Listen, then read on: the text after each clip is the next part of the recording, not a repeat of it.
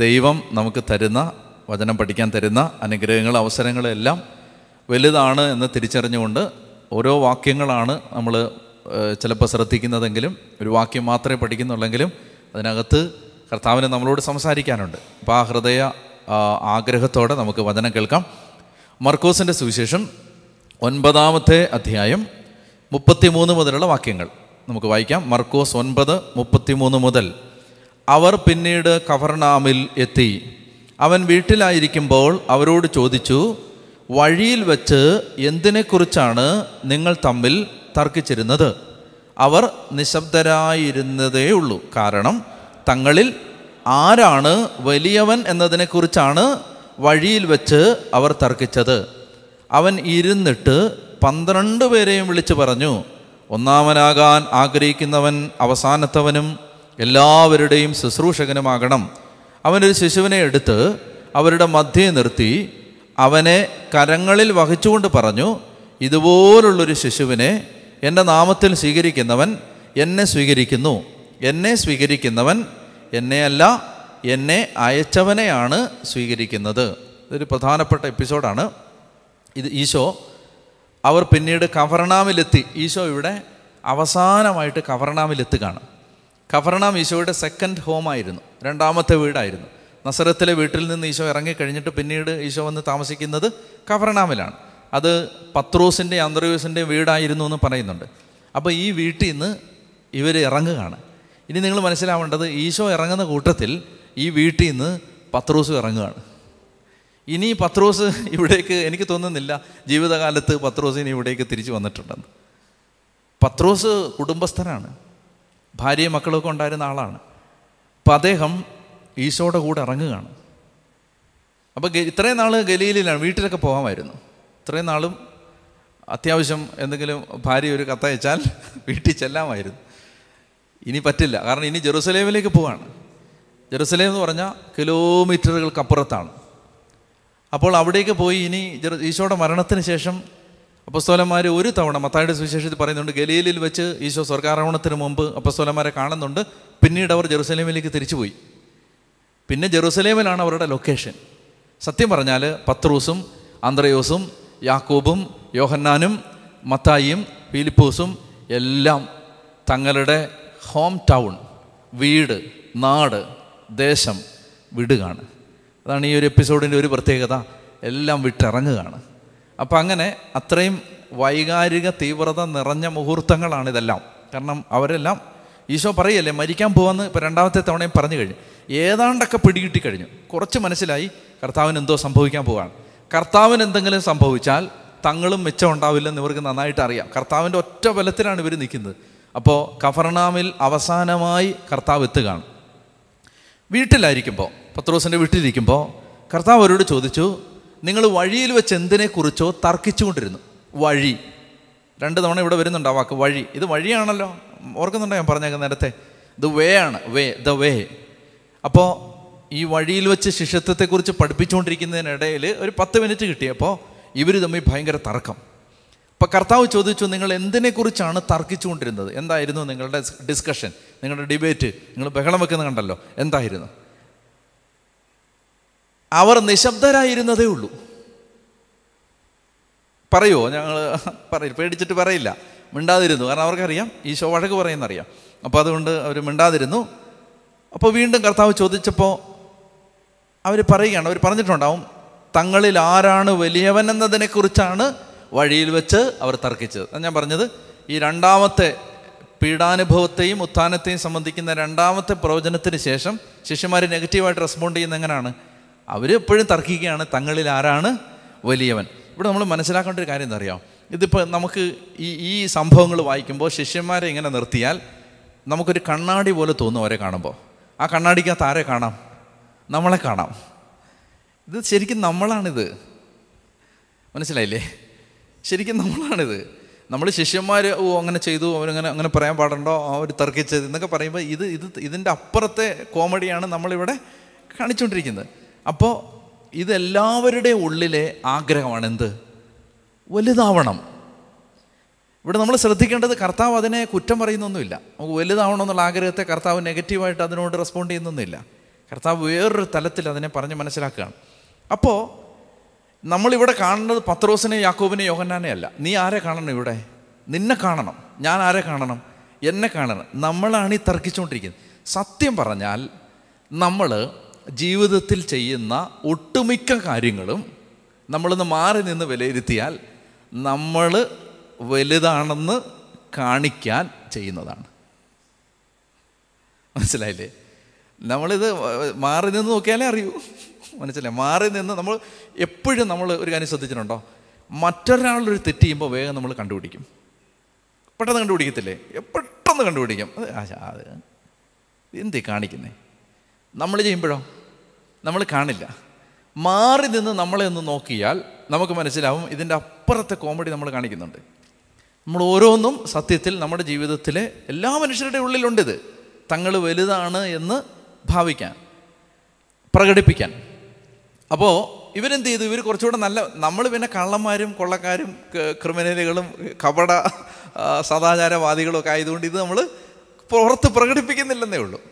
മനസ്സിലായില്ലേ? അവർ പാവങ്ങളായിരുന്നതുകൊണ്ട് നല്ലവരായിരുന്നതുകൊണ്ട് അവരെന്ത് ചെയ്തു? അവർ പറഞ്ഞു പത്രോസ് പറഞ്ഞു നിങ്ങൾ ഇത് എല്ലാവരും എന്റെ പുറകെ നടക്കാൻ പറഞ്ഞു. അപ്പോൾ അവർ പറഞ്ഞു അതങ്ങനെ ഞങ്ങൾ പത്രോസ് പറഞ്ഞു നിങ്ങൾക്ക് മനസ്സിലായിട്ടില്ല ഇതുവരെ? ഞാനാണ് ലീഡർ. അപ്പോൾ അന്തരേസ് പറഞ്ഞു അതങ്ങനെ ശരിയാവും? അതങ്ങനെയല്ല. മറ്റേ ഈ അപ്പം വർദ്ധിപ്പിക്കുന്ന സമയത്ത് എന്റെ ഒരു ക്രിയാത്മകമായ ഇടപെടൽ കൊണ്ടാണ് കാര്യങ്ങൾ നടന്നത്. പിള്ളേരുടെ അടുത്തു നിന്ന് അപ്പം നീയൊക്കെ അവിടെ വായി നോക്കി നിന്നേ ഉള്ളൂ. ഞാനാണ് ആ പയ്യന്റെ അടുത്തു നിന്ന് അപ്പം കൊണ്ടുവന്ന് വലിയ ഇത്രയും വലിയൊരു മറക്കൾ നടന്നത് എന്റെ ഒരു ഇന്റർവെൻഷൻ മൂലമാണ് എന്ന് പറയുന്നു. അപ്പോൾ ഓരോരുത്തരും പറഞ്ഞിട്ടുണ്ട് ഓരോ ആളുകളും. യോഹന്നാൻ പറഞ്ഞു നിങ്ങൾക്കത് അറിയാഞ്ഞിട്ടാണ്. കർത്താവിന് നിങ്ങൾ ശ്രദ്ധിച്ചിട്ടില്ലേ? ഈശോയുടെ നോട്ടം കണ്ടിട്ടില്ലേ? ഏറ്റവും സ്നേഹം എന്റെ അടുത്താണ്. അപ്പോൾ ഞാനാണ് എന്നെ ലീഡറാക്കാൻ വേണ്ടി ആയിരിക്കും. അവർ സത്യസന്ധരായിരുന്നുകൊണ്ട് അവരിത് തുറന്നു പറഞ്ഞു. അപ്പോൾ സമ്മതിക്കുമോ വേറൊരാൾ സമ്മതിക്കില്ല. വഴക്കായി. അപ്പം നല്ല വഴക്ക് മൂത്ത് വഴിയെ വരുന്ന സമയത്ത് വഴക്കിട്ട് വരികയാണ്. മനസ്സിലായില്ലേ? ധ്യാനത്തിനൊക്കെ പോയിട്ട് തിരിച്ചു വരുമ്പോൾ വഴക്കിട്ട് വരുന്ന എപ്പിസോഡുകൾ ഓർത്താൽ മതി. അപ്പോൾ ഭയങ്കര വഴക്കിട്ട് തിരിച്ചു വരികയാണ്. അപ്പോൾ ഇത് മനുഷ്യരുടെ ജീവിതത്തിൽ സാധാരണമാണ്. അപ്പോൾ ഈശോയ്ക്ക് ഇത് മനസ്സിലാവും. അവർ നിശബ്ദനായിരുന്നതേ ഉള്ളൂ കാരണം തങ്ങളിൽ ആരാണ് വലിയവൻ എന്നതിനെക്കുറിച്ചാണ് വഴിയിൽ വെച്ച് അവർ തർക്കിച്ചത്.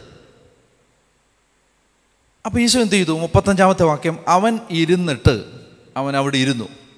ഞാൻ നേരത്തെ പറഞ്ഞിരുന്നു ശിഷ്യന്മാരുടെ ജീവിതത്തിൽ എന്തെങ്കിലും ഒരു പോരായ്മ അവരിൽ കണ്ടാൽ ഈശോ എന്ത് ചെയ്യും? അതൊരു പ്രബോധനത്തിനുള്ള അവസരമാവും. അവസരമാക്കി എടുക്കും. അപ്പോൾ ഈശോ ഇരുന്നു. ഇരുന്നിട്ട് പന്ത്രണ്ട് പേരെ അടുത്ത് വിളിച്ചു. കാരണം ഇത് ആർക്കും മിസ്സാവരുത്. എല്ലാവരെയും അടുത്ത് വിളിച്ച് അവരെ ഇരുത്തിയിട്ട് കർത്താവ് അവരോട് പറയുകയാണ് ഒന്നാമനാകാൻ ആഗ്രഹിക്കുന്നവൻ. അപ്പോൾ ഈ ആഗ്രഹത്തെ തള്ളി പറഞ്ഞോ? ഇല്ല. കർത്താവ് പറഞ്ഞു ഇത് മനുഷ്യ സഹജമാണ്. This is something human to the very nature of being human ആണ്. എന്ത്? നമുക്ക് ഇത്തിരി വലുതാവണം എന്നുള്ള ആഗ്രഹം. കർത്താവ് പറഞ്ഞു ആ ആഗ്രഹം നല്ലതാണ്. അങ്ങനെ ആഗ്രഹിക്കുന്നവൻ ഒന്നാമനാകാൻ ആഗ്രഹിക്കുന്നവനെ ഞാൻ നരകത്തിയിടും എന്നല്ല പറഞ്ഞേ. ഒന്നാമനാകാൻ ആഗ്രഹിക്കുന്നവൻ കർത്താവ് പറയാണ് ഞാൻ ഒരു വഴി പറഞ്ഞു തരാം. എന്ത് ചെയ്യണം? അവസാനത്തവൻ ആവണം. അവസാനത്തവൻ ആവണമെന്ന് പറഞ്ഞാൽ എന്ത് ചെയ്യണം? One should put oneself in the last position in priority എന്ന് പറഞ്ഞാൽ എന്താ? എന്ന് പറഞ്ഞാൽ ഇപ്പോൾ പത്ത് പേര് ഒരു സ്ഥലത്ത് നിൽക്കുമ്പോൾ ഒരാൾ എന്ത് ചിന്തിക്കണം? ഈ കൂട്ടത്തിൽ ഞാനാണ് ഞാനാണ് ലാസ്റ്റ് ആവേണ്ടത്. ഞാനാണ് അവസാനം റെക്കഗ്നൈസ് ചെയ്യപ്പെടേണ്ടത്. കർത്താവ് പറയാണ് അങ്ങനെ ചെയ്താൽ നീ എന്ത് ചെയ്യും? വലിയവനാവും. വലിയവനാക്കും. ആര്? ദൈവം വലിയവനാക്കും. അപ്പം നമുക്ക് പ്രാധാന്യം ഉണ്ട് എന്ന് നമ്മൾ ഭാവിക്കരുത്.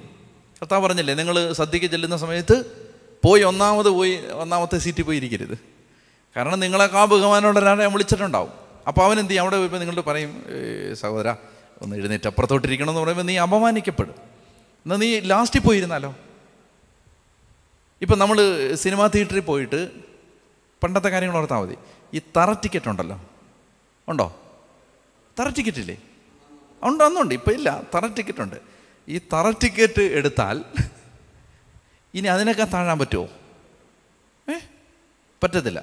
ഈ തറയെ തന്നെ കുഴി ഒഴിച്ചിരിക്കുന്നവന്മാരുണ്ട് അത് വേറെ കാര്യം. പക്ഷേ ഇത് തറ ടിക്കറ്റ് എടുത്തു കഴിഞ്ഞാൽ തീർന്നു.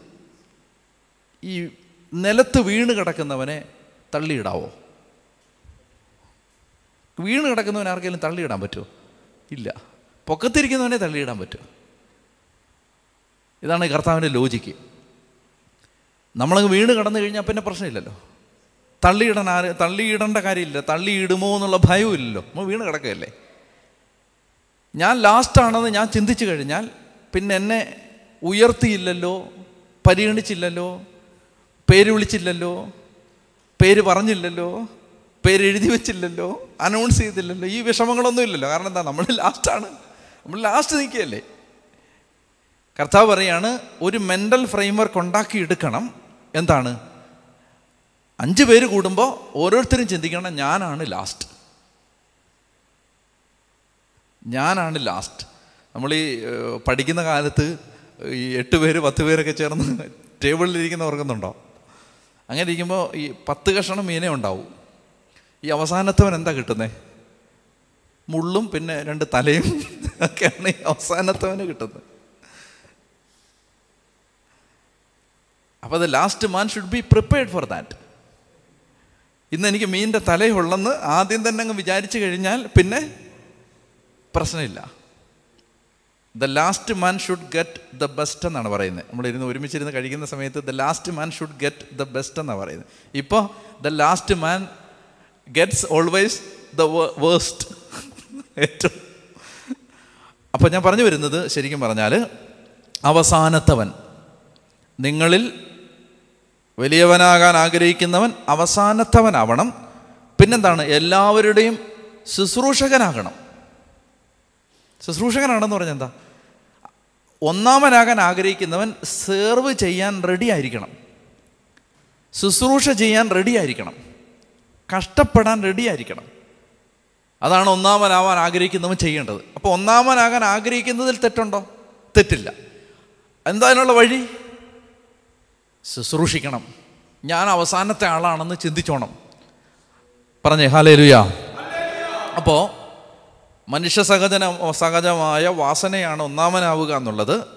അതിനെ ആ വാസനയെ പരിഹസിക്കുന്നതിന് പകരം കർത്താവ് പറയുകയാണ് അങ്ങനെയുള്ള ആൾ അവസാനത്തവനാവാൻ തയ്യാറായിരിക്കണം. അതുപോലെ തന്നെ മുൻഗണനാക്രമത്തിൽ തന്നെ അവസാനത്തവനായിട്ട് കാണണം ശുശ്രൂഷകനാവണം. എന്നിട്ട് ഇത് ഇലസ്ട്രേറ്റ് ചെയ്യാൻ വേണ്ടി മുപ്പത്തിയാറാമത്തെ വാക്യം വായിച്ചേ. അവൻ ഒരു ശിശുവിനെ എടുത്ത് അവരുടെ മധ്യേ നിർത്തി. ഈ ശിശുവിനെ ഇപ്പോൾ എവിടുന്ന് കിട്ടി? ശിശു?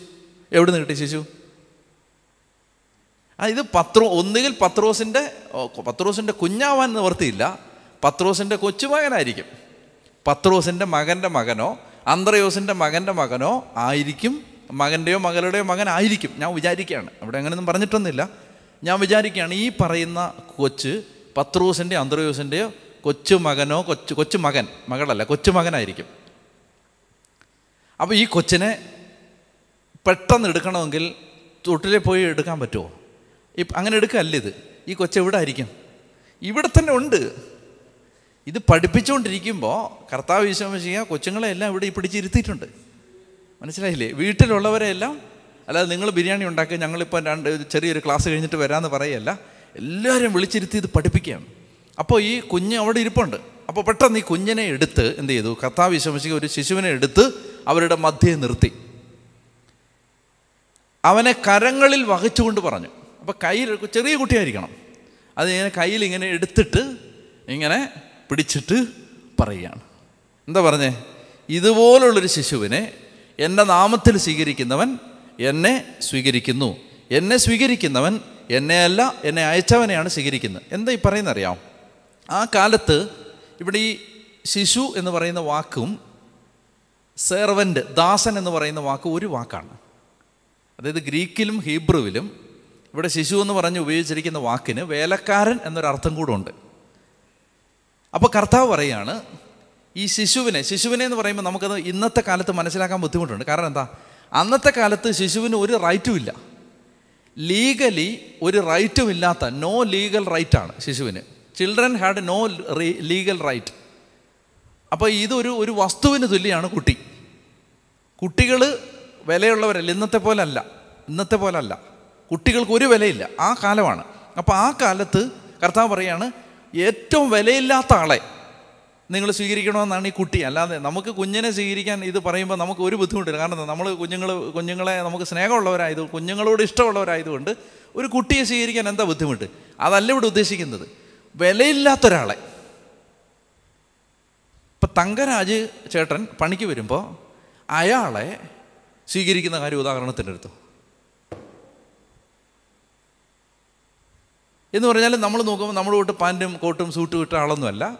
സാധാരണ മുഷിഞ്ഞ കയ്യിലേക്ക് കൊടുത്ത് കൂലിപ്പണിക്ക് വരുന്ന ഒരു ചേട്ടൻ. നമ്മുടെ തങ്കരാജ് ചേട്ടനെ തന്നെ ഓർത്തോ.